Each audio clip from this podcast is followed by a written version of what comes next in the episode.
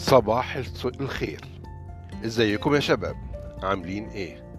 صباح التفاؤل صباح الإنجاز صباح النجاح إن شاء الله.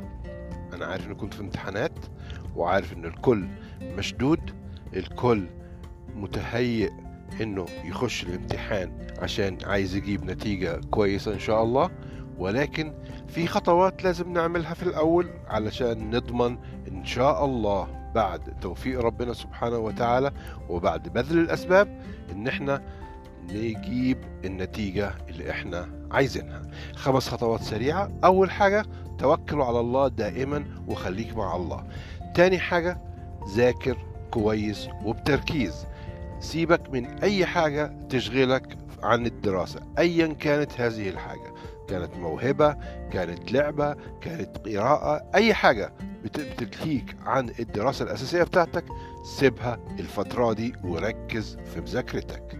تالت حاجة كل كويس. لازم تاكل كويس علشان صحتك تبقى كويسة تركيزك يبقى كبير وعالي وتقدر إنك تستوعب وتحصل أكبر قدر من المعلومات اللي أنت بتذاكرها.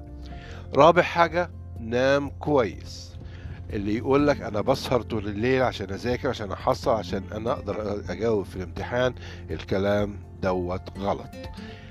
ذاكر أثناء النهار اللي هو أثناء اليوم العادي وخد كفايتك من النوم لأنك لو رحت الامتحان وأنت مرهق ومش نايم كويس مش هتعرف تجاوب وهتلخبط في إجاباتك.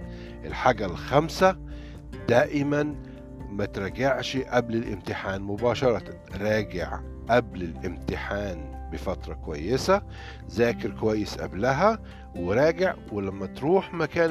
الامتحان ما تحاولش انك تقعد تراجع كتير لأن الكلام ده ممكن يلخبط معلوماتك حاول إنك تكون مركز وبتحط نقاط مختصرة لكل حاجة أنت بتقراها يعني كل باراجراف أو كل آه، قطعة من ال- ال- المعلومات اللي أنت بتقراها أو كل صفحة لخصها في ثلاث أربع نقط بحيث إن دوت يبقى سهل عليك بعد كده لما تقرأ النقط دي إنك تسترجع كل الكلام اللي أنت ذاكرته وقريته باستفاضة.